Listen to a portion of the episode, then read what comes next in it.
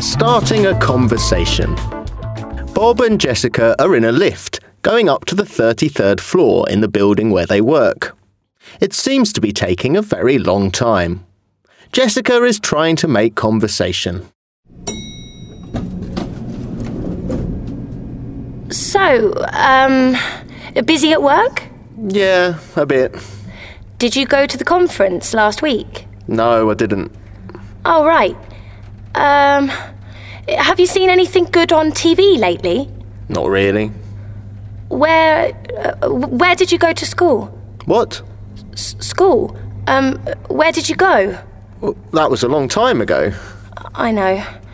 Um, well, I went to this really unusual school. It was vegetarian. Vegetarian? You mean, like, you couldn't eat meat? Yes, and we didn't have to wear a uniform or go to class either.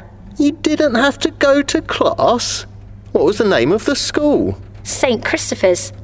It was in Letchworth, a small city just north of London. Have you heard of it? No.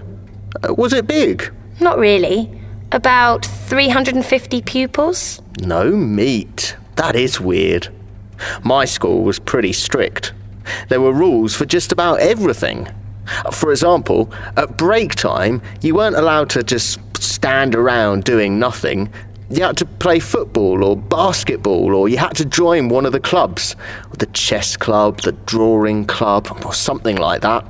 And if you didn't want to do any of these things, you had to walk along a yellow line around the edge of the playground.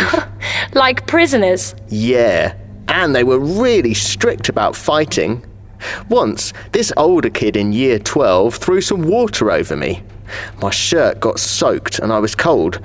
So I went to the teacher and asked if I could call someone to bring me another shirt. And you know what happened? What? I got suspended for fighting. Suspended?